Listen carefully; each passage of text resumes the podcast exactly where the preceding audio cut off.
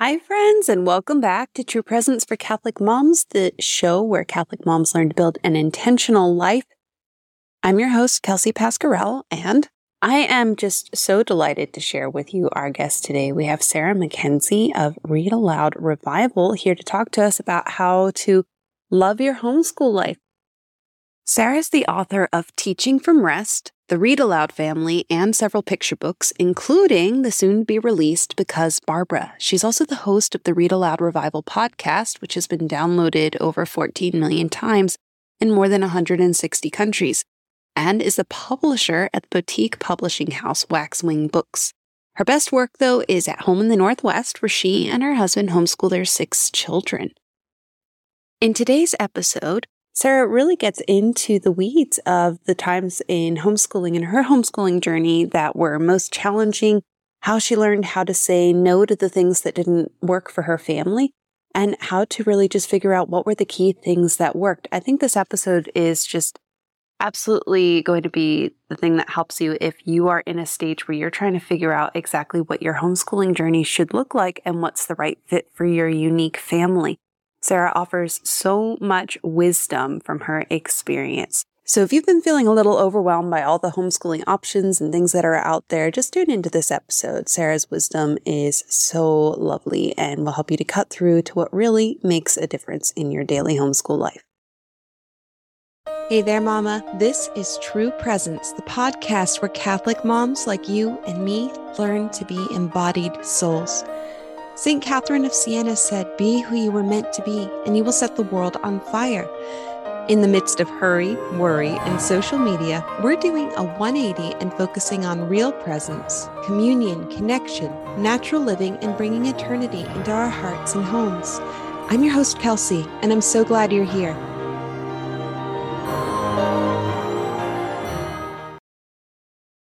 Sarah, thank you so much for being here today. I just am so excited that our listeners get to learn from you and that you're going to pour into us today. I, first question I really wanted to ask you it was what was your original vision for homeschooling and how did that evolve as you got into it over the years? Yeah, so that's such a good question. Um, our oldest is 22. So uh, back when she was a baby, I stumbled across a I think it was at the library I stumbled across like a homeschooling book and this was a completely foreign idea to me. I didn't know anybody who homeschooled. like it wasn't something I saw in action, but I was intrigued by it because as she got older, you know, I think I stumbled across my first homeschooling book when she was like 2, but then by the time she was like 4 and 5, I thought I don't want to send her away to school now. Like oh, I'm really enjoying her and about that time, I also stumbled across the blog of Elizabeth Foss. Um, I was also a baby Catholic then. I had just converted. I converted when my oldest was three or four. I can't remember. She was three or four. So Elizabeth really did. I don't know if your your listeners are are familiar with Elizabeth Foss, um, but she is a homeschooling mom of nine. Um, most of hers are all grown now. At the time, though, she was just blogging about her everyday life. And she really gave me a vision for home education and Catholic family life that I really was, it really captured my imagination and inspired me. And so um, I also was reading some other blogs and things online. Um, eh, but my husband was very much like, we're not homeschooling these children. Like, I knew one homeschooling family growing up, he would say, and they were super weird. like, we're not doing this. But um, my vision was in, it, it, was interesting because I think I had a, a very unrealistic idea. Like I thought, sort of had this idea of like, this is not any what bloggers like picture they were giving me, but it was just in my head. Like I could imagine myself like sitting on the hearth, you know, reading aloud with all my children like surrounding me. Like I don't know. It was very idyllic. Uh, and that's not what homeschooling actually looked like.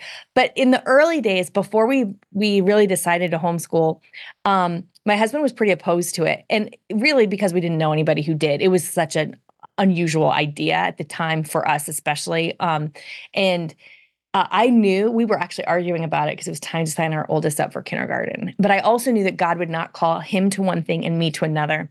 And so I just prayed, like, I will stop arguing about it and I'm just going to trust God's leading here. So I like chose at the time we were in a school district where you could like choose which school you wanted your child to go to as long as you did at the beginning of kindergarten like you couldn't switch after that but so i visited all these schools i quit arguing with my husband about it which took a lot of restraint on my part um, and i was like ready to sign her up for kindergarten and he came home from work one day to this day, he does not remember what spurred this, but he came home and said, okay, you can just do kindergarten. It was probably in hindsight, I mean, it was a pretty like crime ridden area. So, like, he probably, it was probably something like around that, but it was like one year. And then we were like but halfway through kindergarten, and he's like, okay, you can have one more. Yeah, and that's all you need, right? And like now, she, we homeschooled her all the way through. So we have six kids. Three of them have been homeschooled all the way through. They're all off at university now, uh, and we've got three that are still being homeschooled. And he does at least half the homeschooling now. So it's so interesting how God does things like that over time. I know. That's so amazing. Great. Yeah. Yeah, we had um we had a some way, well, I won't say we had a similar thing. I had a similar background. Like I did I only knew like one homeschooling family growing up, but my husband actually was raised as a homeschooler. And I kind of was like, well, you turned out kind of cool. Like, so it can't be I mean, I like you. yeah, I like you. I think you know you're smart and normal. I guess it's okay. Well, why don't we try that? Yeah. Yeah. So fun. Can I ask you though, as you got into it, what do you think was the most challenging season of homeschooling for you? Oh, Nobody's ever asked me that. That's such a good question. For me, when I was homeschooling older kids with babies. Mm. So when our our twins are our fifth and sixth, and when they were born, um, we had a one and a half year old. Clara was one and a half, Twins are brand new newborns. And we had um, an 8, 10, and 12 year old. So those are like ages where, you know, for the first few years, I think most of us are sort of comfortable doing like, okay, we're doing survival homeschool. We know if you have like toddlers and babies, you're exhausted. You're not getting enough sleep. You're probably not doing as much in your homeschool as you thought you were going to when you first had like the vision of like what your homeschool is going to look like. But it's okay. It's just a season. But for some of us, that season just keeps going and going and going. Yes, it resets and the clock every time. Exactly. It doesn't feel like a season. It sort of starts to feel like a life at that point, you know? And then with a 12 year old, you definitely feel that pressure of like, oh goodness, we cannot just keep having survival years. We have to like start doing things. We did it, by the way. We, we kept having survival years and it all worked out. We can talk about that too. but um, she, it's so interesting to talk to her now about those years um, actually to talk to all of the older kids now about those years because it's so not impressive. If you were to look on paper at like what we actually did in our homeschool day, it was barely anything. It was like reading aloud, online math, some independent reading, like some work, like it's like uh, phonics workbooks and stuff for the younger ones, like. And that was it. It's like all I could. It's all I could manage, and yet it, it ends up being like God makes it enough.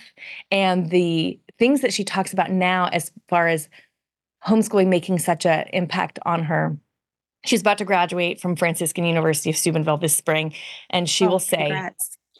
"It's so it's so fun to watch." I, I have to say, like, I really felt like the baby and toddler years were especially trying, but the teen years everybody worries about. I really have enjoyed those it's really fun to watch young adults fly. There's some like, you know, it's like bittersweet because, you know, you miss them, but also watching your kids like really thrive in the world and watching God move in their lives. It's really beautiful. It's really fun. I really enjoy it.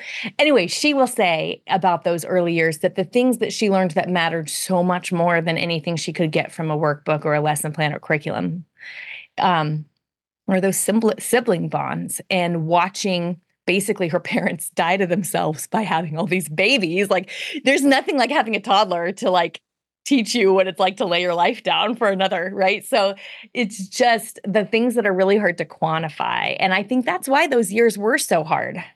Um, and are so hard for so many of us because it's really hard to quantify like oh this is worth it or i'm doing a good job when you're just bone tired and exhausted and I also struggled with postpartum depression, anxiety. So, like, mm. all of that, like, wrapped up in what is already something that you're kind of like you're taking on this huge task, and the people in your life are probably like, you know, you could just put them in school. You're like, I know, but I don't think I'm supposed to. Like, I know it's hard and I know I was just complaining about it, but also I don't want to not do it because I feel like this is what God's calling me to, but it's really hard. Yes, it really is. It really is. It's one of those like all encompassing, all in kind of things. And yeah. I remember thinking like when I was um, younger, I was a nanny. I was like, oh, I'll be so good at this parenting thing. But it just doesn't prepare you for the fact that there's no, you don't leave at five o'clock. You're working through the night too. And it just, it goes and it goes but it's yeah. it's so amazing and so rewarding now yeah. one of the things that you you touched on you said that you know, you just felt like you weren't doing all that much school during yeah. this season. And I know one of the things that moms are just constantly plagued by, even if they're not homeschooling, is this like, I'm not good enough thought. Yeah. It just is a constant struggle of always wondering, am I doing enough? Am I good enough? Mm. What kind of advice would you give for just really like gauging whether you're whether you're making hitting the right mix of things, whether you're doing enough stuff, whether you're checking enough boxes, or is there even just a different mindset entirely you'd suggest working on? Okay, there's a few different thoughts that come to mind for this. One of those is that, um, well, first I'll tell you about one of my biggest mistakes I made early homeschooling, which was that I was reading all the homeschooling books and all the blogs and doing all the research. And so I really felt like I knew the best way to educate our kids and really kind of ignored my husband's insight. That's probably an understatement. I really just didn't pay attention to his insight or like his desires for our children's education and it created a lot of like strife between us and friction and what i realized is of course he loves our children every bit as much as i do. I'm not sure how that's possible but i know that's true you know? Um and so when i started asking him like what what looks like enough for you? Like what's most important for you to see at the end of the week or the end of the school year or whatever? What i realized is um it was a lot less. Like in my head, I think a lot of times in our heads, we think we have to do like English and math and science and history and geography and penmanship and Latin and all of these things all the time, all year long. When I asked my husband, like, what really matters to you, what he really wanted was math, which is, by the way, not the thing that I would have come up with. And so what that did is it helped me choose, like, if I was to ask myself, if everything, nothing else gets done today, but you get to one thing, what should that thing be? Or maybe two things. What should those two things be? What I realized is my answer plus my husband's answer is like the foundation. So then you can say, like, okay, well, for me, it would be reading aloud. For my husband, it's math. And so those can be like our non negotiable things that happen every day. And that, like, there are, there were lots of years where we did not do any science or any history at all. And there's a lot of that that can be made up later, like when your kids are interested and they can do a lot more of that like self directed type of learning. And also they're motivated. Like my son is a freshman in university right now. He's so into philosophy that like over Christmas break, he's reading Marcus Aurelius just for fun. And I'm like, interesting. You know, it's like one of those things where you're like, they they'll do it because they're mo- they have a different kind of motivation. So you don't have to get it all in when they're at home. What you're trying to do is lay this groundwork for learning so that they keep wanting to learn when they leave. But this question of like, am I doing enough? I think there's a, there's two things that really come to mind for me. One is that that's not really a question. We all ask it. I ask myself this all the time, right? But like, Kelsey, if I was to ask you, like, are you doing enough in your homeschool today?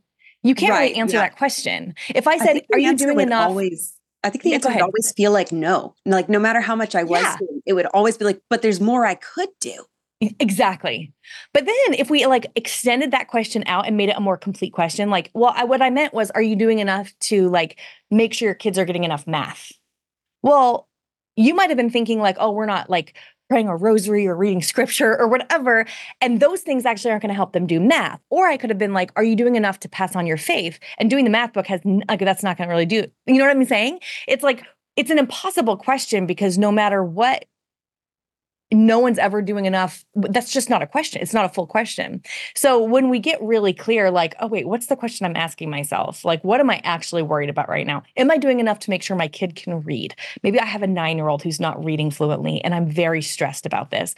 Am I doing enough to make sure that they're getting what they need so that they can read? That's a, like, all of a sudden, um, solutions kind of start to bubble to the surface because I'll think, well, what do I need to do to help my kid read? And now it like it shrinks the problem down instead of being like this big nebulous cloud that's like, are you doing enough to who knows what? We none of us actually know what we're going for there, you know? But can we make shrink it down? But then there's a second part to that question of are you doing enough that I really feel like if we're honest, the answer is almost always, is pretty much always no. And the reason for that is that we can't. So that we were never asked to. So I love this um I love this image of like Jesus feeding the 5,000 on the hillside. You know, like everybody's hungry. The the disciples are like send them away. We don't have what they need, which is kind of how I feel in my homeschool. right? Like I do not have what these children need. Like send them oh, away somewhere else where they can get when you're that outnumbered, it's like, no, I'm just not enough. I can't possibly. There's three kids crying at the same time and one of me. Yeah, exactly. Exactly. Then, if we think about like, you know, Jesus could have just fed everybody instantly, right, on that hillside, and it maybe would have been more impressive or spectacular, but that's not what he did. What he did is said, "Bring me what you have." So they bring him like this basket of loaves and fish from a kid in the in the crowd, right? And they're like, "This, this is what we have. Five thousand people. Like, when's the last time we saw five thousand people? That's a lot of people, right? It's like an arena full of people." Well, he says, "Bring me what you have, and I'll make it enough." And I feel like as homeschooling moms, eh, if we feel like, well, I need to know that I'm doing enough, we're forgetting Jesus in that whole equation. Like the you will never be enough and you're never going to feel like you are doing enough and as soon as you do, we better hit our knees because all of a sudden it means that we forgot that we need Jesus. So the whole the whole question, the whole premise, I ask it too all the time. We all ask it. But I think it's really helpful to remember like what are we being called to do here? We're being called to bring what we have.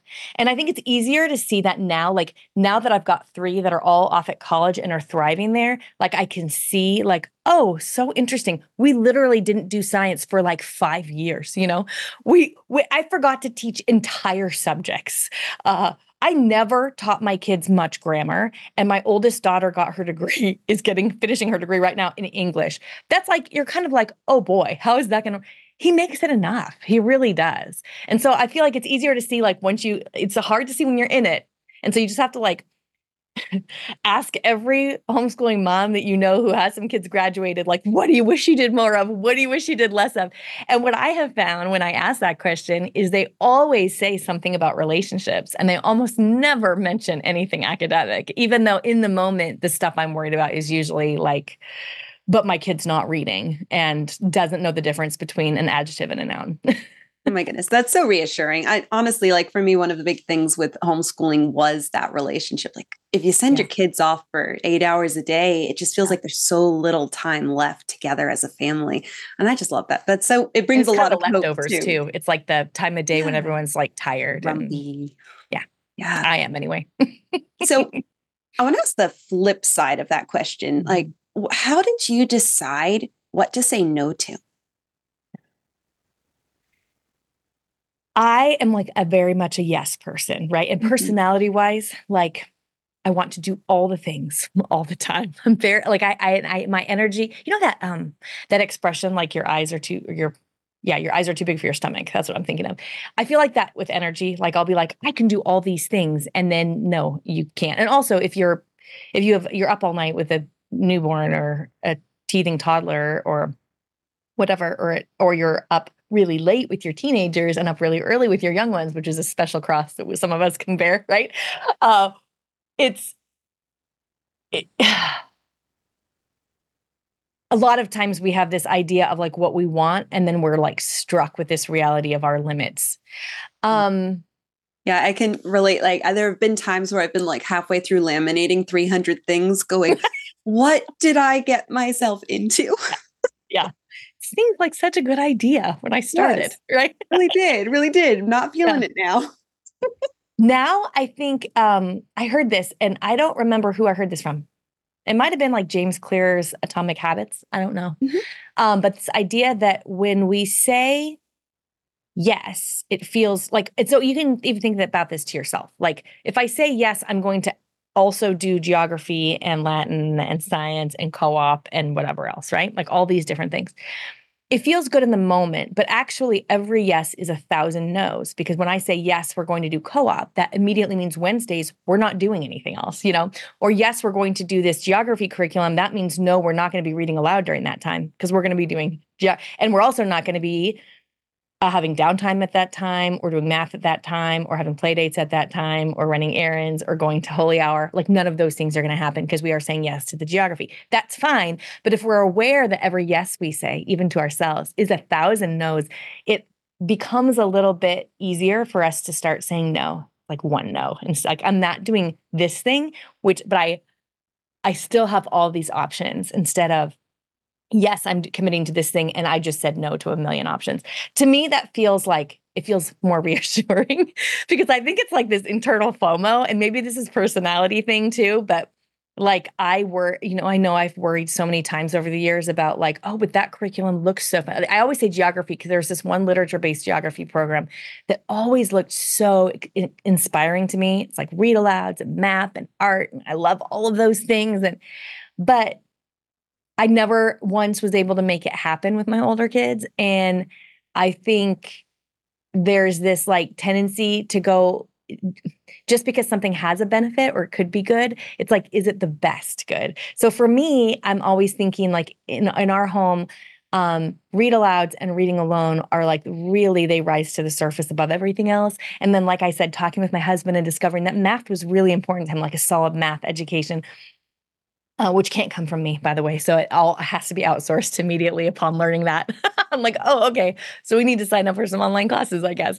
Um, See, I love that. I love that because, like, it goes back to that idea of no, we really aren't enough by ourselves. And it's so smart to actually look at that and say, okay, what are my strengths? And what where can I call on the rest of, you know, all these other people in the world that God has made that we can all like help raise these children together? Yeah. You know what's so interesting about that is like I think a lot of times, unless something is hard or kind of miserable, we almost don't know if it counts. You know what I mean? Like we almost mm-hmm. don't credit it with counting.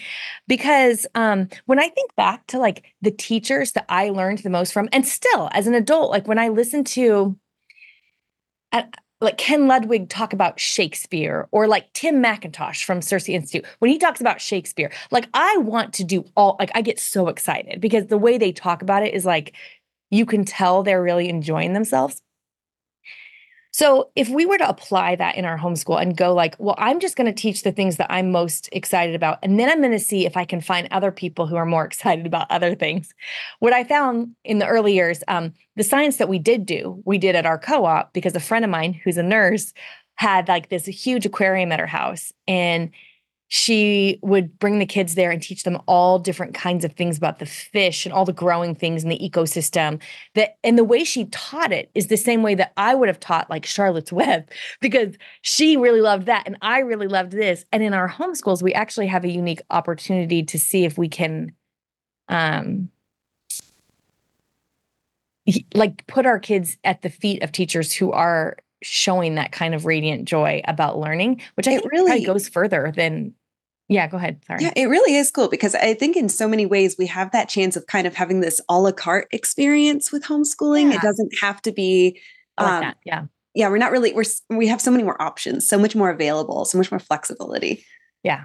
Especially now. I mean, even the difference between now homeschooling and when I was homeschooling my oldest when she was six. And that was even, I had way more options than the people who were homeschooling 20 years before me. So, like, we, I mean, we almost have an embarrassment of riches in the homeschool world as far as as like what we could use for resources. And in some ways I kind of think that makes it trickier because yes, especially with like social media, like we see all the pictures of things that other people are doing and we're like, "Oh, but I want that. I'm not giving my kids that." Right. I'm going to do 12 different kinds of homeschooling all at the same time while I'm sleep deprived. Absolutely. Yeah.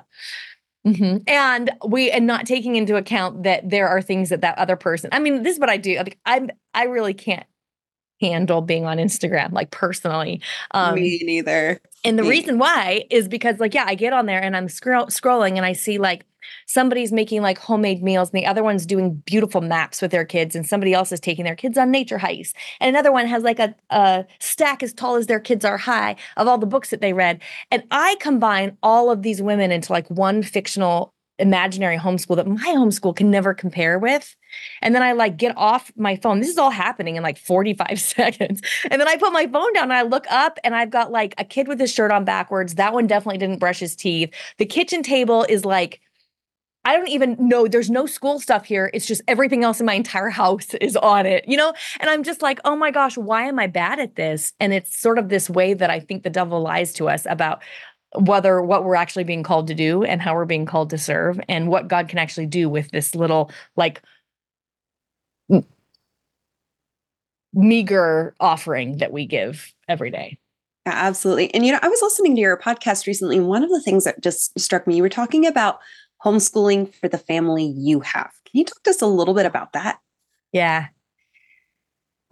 Oh, it seems to me that in homeschooling, we have such a gift because like your husband's different than my husband's different than my best friend's husband right well, they're all different and our kids are all different and unique and then we have all the different god-given temperaments and personalities that we have and strengths and weaknesses and interests and so God didn't give us our kids on accident. You know, he knew he knew exactly what everybody needs.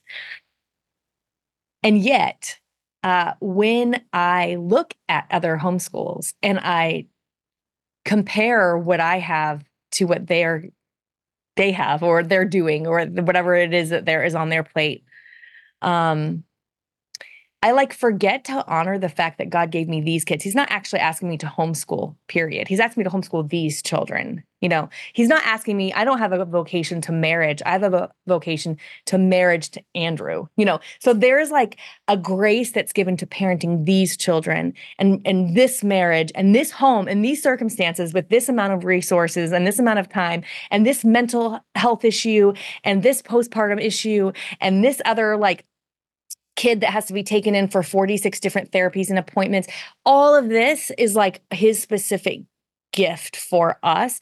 And I think it's so easy to lose sight of that and forget. We just think like I'm supposed to homeschool and we forget to complete that sentence too. Like I'm supposed to homeschool these children in these circumstances married to this person. That's what I'm supposed to do, which looks a lot different than just homeschool. I'm supposed to Amen. homeschool. yeah, I, I think you're so right. And I think like to we see these things, we need to know like for whatever reason, this is part of our sainthood journey, not just us, each of our children's sainthood journey. God has He's put it here because He knows what we need. Yeah. He knows like, and no one escapes the cross, right? We yeah. all have different crosses we're carrying, and we can't compare them. We don't know what they look like, but we know that it is the right cross for each of us when we're yeah. facing these challenges. Oh, yes. So hard to remember when you're in it. it is. or when you're in it that is. moment of seeing something and you feel like, you know, we all know that homeschooling mom at our co-op who's like, it seems like she, I mean, you it's the one with envy, the home baked right? goods. Yeah. Yeah. and their kids can sing an eight part harmony and like you know, you're like oh my gosh i can't my my son i just found out doesn't even have underwear on today and like i can't I, I can't i don't know how to cope i don't know how to do this i'm not very good at it and then we start just like telling ourselves these untruths about whether we're cut out for this or we have what we need. And of course, we have what we need. We have everything we need. We always do. But it's, yeah, it's hard. Yeah, I, I love that verse too. It talks about, um, you know, my my grace, or sorry, my grace is sufficient for you because my power is made perfect in weakness. And I'm always mm-hmm. thinking about that. I'm like, all right, he can work through our weakness. Yeah. He can work through all of these things that we aren't good enough at because we don't have to be because he is. Yeah. That's really yeah. good. Okay. So I always think too, sorry, I'm like, I'm thinking oh, about that ahead, verse. I'm like, that's even, I'm going to keep thinking about that because that even is like, kind of makes me question that idea of like just playing to your own strengths or like, what are you really good at? Because, um, when we're doing the things we're really good at in our homeschool, whether that like I'm not great I'm not, I, I can cook. I, I have six children, so I can cook, right? But I would not say this is like a gift. I would not say that. And I, I'm not like somebody who either really enjoys it or is very good at it. Probably those things go together. Um, but if we are always leaning into the things that we're good at, then we're forgetting that God isn't like his power isn't made perfect in those things. So, like the fact that we are terrible or stink or really struggle with these other things are the gift because like this these are, and this is what this is why I think is so useful to like lean into community members who are strong in areas where you're weak because that is another way that we see the face of Jesus in the people around us. Anyway, yeah, i yeah I think there's just there's just so much too in there for like just l- learning humility in yeah. this process and God really does he shows us with our kids with homeschooling exactly where we need to be humble. Yeah. It just comes right to the surface, doesn't it? It does. Just like you said, how before we have children, we know exactly how this all should go down. and then we have someone, actual children. I saw someone with a t-shirt that said on it, I was amazing at parenting before I had kids. I was like, I need one of those shirts. Yes, that's so true. Especially if you have a lot of experience, like it sounds like you did and I did too with babies and oh children, because you're like, oh, I got this. Yeah, totally. I mean, I know everything now. Yeah. My like yeah. two years of babysitting. Yeah. Yeah, exactly. yeah. Exactly. Okay. One more question, then I want to ask you a little bit about some exciting things coming up. Um, how do you balance meeting your own needs and like keeping burnout at bay in homeschooling? At one point, I, I don't think it really hit home for me that I'm in this homeschool longer than anyone else until my oldest went off to college. Cause like I said, we homeschooled her from the beginning. And then she went off to college and I was sort of like, yay, like, like we like we applied to colleges and I'm like, oh, I hope this worked the way that all those people who've done this before me said it what it does. It's great. It's like colleges really want your kids. It's super fabulous. Um, that all went great. And then I send her off and I'm like celebrating, like, whoo, look, we did it. And then I'm like, oh, wait, I'm still here for a long time, right? Because like our youngest are 10, which aren't that young actually, but we still have, you know, eight more years of homeschooling. And it occurred to me, oh, you know, a lot of times in homeschooling, I would think like, what do my kids need? What are their learning styles or how would they prefer to learn or what would make them thrive and then forget that I'm actually the one that's around the longest. And actually, I mean, there's some truth to that quip that, you know, if mama ain't happy, ain't nobody happy. Like in a homeschool, the mother really does set the thermostat for the rest of the house. And so I I don't love the word self-care, but I think the heart of it is true that like if you are going to be pouring out for these kids year after year after year after year, you better make sure there's something in there to pour which means you need to constantly be refilled. And um, I just got home from a little getaway this weekend um, with a couple of friends. And my husband was so sweet to let me go because I was having a little bit of a moment before I left. Like, Amazing. I don't have time for this. Oh, yeah. There's too many things going on. I don't have time to leave right now. I'm leaving things undone. Um, one of the kids broke out in like a weird rash right before he left. You know, you're like, oh, I can't leave. He's like, you just go and you're just going to go. And I did. I came back so much more filled up in ways that, like, it's one of those things where you almost didn't even realize how empty you were getting until you have a moment where you're like, oh, sometimes just an, a holy hour will do that too, where you're like, oh, I did not realize how empty I felt until I stopped moving long enough to notice it. and to notice what it feels like to get filled up a little bit. So I don't know. I, know. I mean, I think there's a lot of like in the secular culture, like that self care kind of wording that turns me, and I know it turns a lot of women off. Like we're like, well, I, I, think in that there's just such an emphasis on like it's really what do you call it hedonism, like just this focus okay. on pleasure, and it's like it's oh yeah, it's so different than this idea of like just putting gas in our tank or changing the oil, like the necessities, you know. But yeah it's it's very pleasure driven and it feels really icky when we associate the two.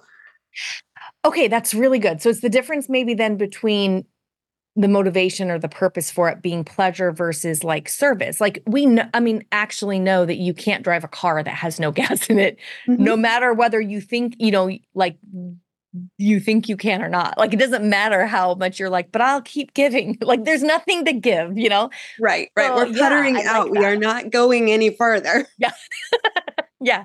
Yeah. I like that. I think that's a good distinction. I think you're right. It is the difference between like the hedonistic pursuit of pleasure versus helping ourselves like have what we need to fully live out this call that God's placed on our lives because um, it is a uniquely sacrificial kind of living i think homeschooling because not only is motherhood itself like a constant act of giving yourself over from the time you conceive and you start giving over your body all the way through life.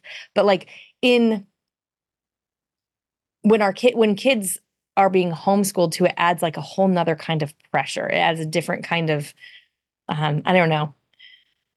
Most of the time I think if a kid's not, let's say, let's say not reading well at age 10, but they go to school, nobody's looking at the mom. Like, why are you mm-hmm. failing your kid? It's more like, what are the schools doing these days? You know? But if you yes, homeschool, definitely all that pressure goes to mom. And it can be a really heavy weight to carry. So it's worth making sure that we have some strength to carry it with. Amen. Yeah. What are what are some small things that you like to do throughout your day that just kind of help you mm. top off that uh, cup? Okay number one top thing came to mind right away is just reading in the middle of the day. I don't mean like reading like parenting books or even spiritual books, although those can be books that I want to turn to. I just mean reading whatever it is I want, whether it is a World War II historical novel or it is uh like um story of a soul. Like it doesn't it, it can be whatever my I really want to read in that moment. But I have found that if I read, and a lot of times I'll do this in the middle of the day, I'll set a timer for 10 minutes because we all will, we have so much to do. And if we go like, I'll read after I get stuff done. You'll never have all your stuff done. And as soon as you sit down to read, the washer will beep and you'll know it's time to put it in the dryer. And then you'll go up to do that. And then uh, like a kid will overflow the toilet upstairs. And then you'll go do that. And the doorbell rings. And then it's time for the dryer again. You know what I mean? Like there's always something. So what I'll do is I'll set a timer for 10 minutes and say like you're not allowed to do anything else for 10 minutes. If my kids come to me like obviously I will go like help a child in the bathroom or something obviously, right? But like if it's like I want a snack or I need to empty the dishwasher or I cannot believe I haven't got dinner in the crock pot yet, it does not matter. Everything can wait 10 minutes. Um and wa- dirty wa- their clean wash in the washer is not going to get stinky in 10 minutes right? So i'll set a timer for 10 minutes and just read for that amount of time. And even if i mean i know if we're not in the habit of like reading in the middle of the day sometimes you're like i cannot concentrate. And so then the next day i'm like i don't even know what happened. Just read this i'll read the same exact thing that i read yesterday. The reading itself is very life-giving and there's something about our kids also like seeing us take time in the middle of the day to sit with a book that's edifying for them. So not only is it filling you up, but it's also uh, helpful for them, which is really helpful for us because sometimes it's easier for us to justify, like, I need to do this thing to fill me up. But it's hard for me to do if it's just for my own good. But if it's also for their good, I can, like, it's a little easier sell. You know what I mean? For me, I, I definitely think that helps as a baby step on the way. Yeah. Yeah. So reading in the middle of the day, that's one. Um, what's another one? Even when my um, kids were older after lunch, I mean, everybody's got kind of a different time of day when they hit the wall, but like for me, it was always after lunch. Um, I never did, well, I shouldn't say never. I rarely did school during the baby's nap. Partly because we had so many babies and never napped at the same time anyway. So it wasn't like a thing. it does hit that point where you're like, oh, need a new strategy now. That one's not working. yeah. Yeah. Um, but also like if they did, if they were miraculously all sleeping at the same time for like 20 minutes, I did not need to do math with the kids. Like I needed like to sit in my room with like a bag of Hershey kisses. just like and just like have a minute. I think if you wake up, especially in those early years of like toddlers and babies, if you wake up in the morning First of all, you wake up in the morning tired. You always do when you have kids that age. If you wake up in the morning thinking that the next break you're going to get is after everyone goes to bed, it just makes it really hard to enjoy your life and it makes every day feel like a slog. So I think if there's even a tiny pocket in the middle of the day that you can make that's like whatever it is to you, whether it's like sketching in a sketchbook or calling a friend or watching 10 or 15 minutes of your favorite show or reading a novel or hiding in your bedroom with Hershey kisses. Uh, that's like, I know that's coming. What I found is my attitude could be a lot better and more pleasant to my kids. I guess I almost, and this is probably just my simpleness showing, but um, it's like I almost resented them less because I was like, you're not sucking everything out of me, which we sort of feel like uh, when it's like day after day after day of like we're pouring out ourselves, pouring out ourselves, pouring out ourselves. Sometimes we inadvertently forget um, what we're doing, and it feels like everyone's just always taking from me. I think when we feel that resentment too, in a way, it's it's almost like it's this little internal alarm bell going off, saying oh, like, yeah. "Oh, my needs aren't being met." I'm like. Yeah I'm my my gas tank's empty now. Yeah. And it really it can be like I, I agree with you. I think that midday break is just so important because we have to kind of refuel for the afternoon. Yeah. For the evening. And it's worth it, I think, to go like, okay, what is it? We're all different personalities and stuff. So everything's gonna, you know, whatever is going to do this for you.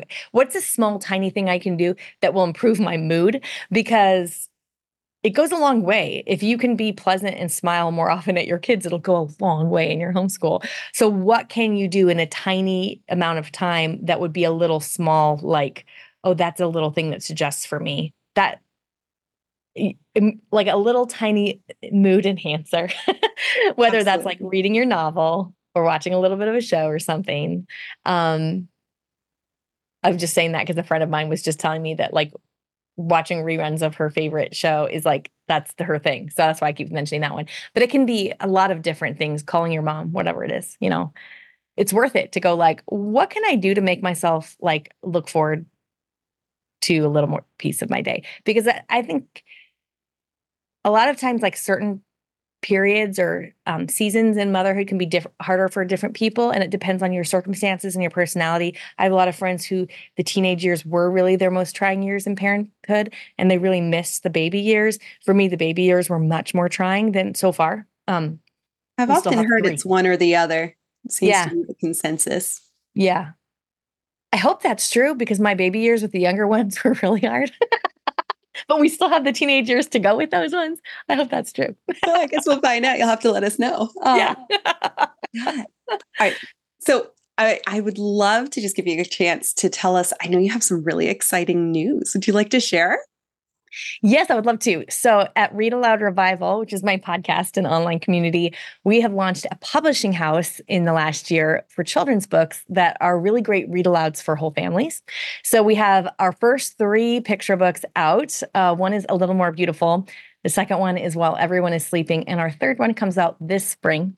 And it's a picture book biography about Barbara Cooney, who if anyone can see this, is the author and illustrator of books like Miss Rumphius, Oxcart Man. She also did this book. I love this book so much. It's Roxaboxen. She illustrated this one. This is such a great book for when um, you want your kids to play outside for a long period of time because the kids in this story, they make like a, a market out of like sticks and rocks and they have this whole town kind of but you don't have to tell your kids this you just read the book and then it's like they it's magic they like go outside and they their imaginations come to life in a different way. It looks like her style is just so whimsical too. Like it's so it is. It's very whimsical. It's got a very classic reverence for childhood, I think.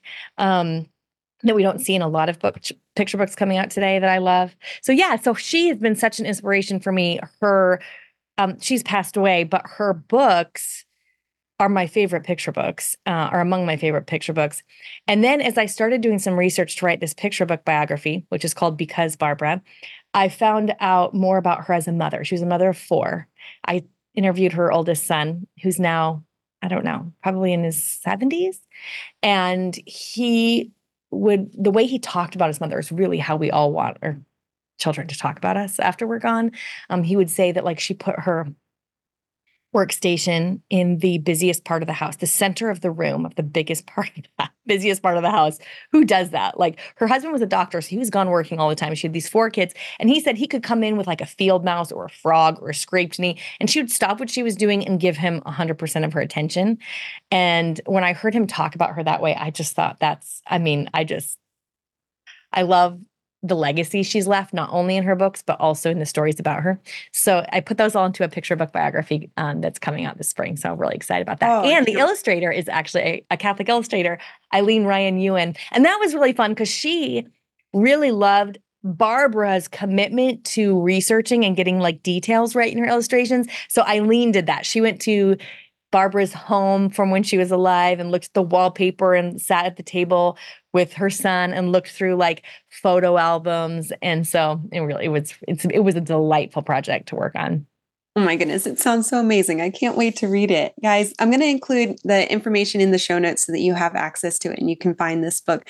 Sarah, thank you so much for joining us today, for sharing your wisdom with all of us. I'm just so grateful. Kelsey, thank you for having me. It's been complete delight. All right, friends, if you liked this episode, one of the ways that we can get more awesome guests on this show is if you leave a review. So scroll to the bottom of this episode where the reviews are and hit those stars and then write me a little message about what your favorite episode was. I promise to read every single review and keep trying to get you the guests and information that helps you through this mission of motherhood.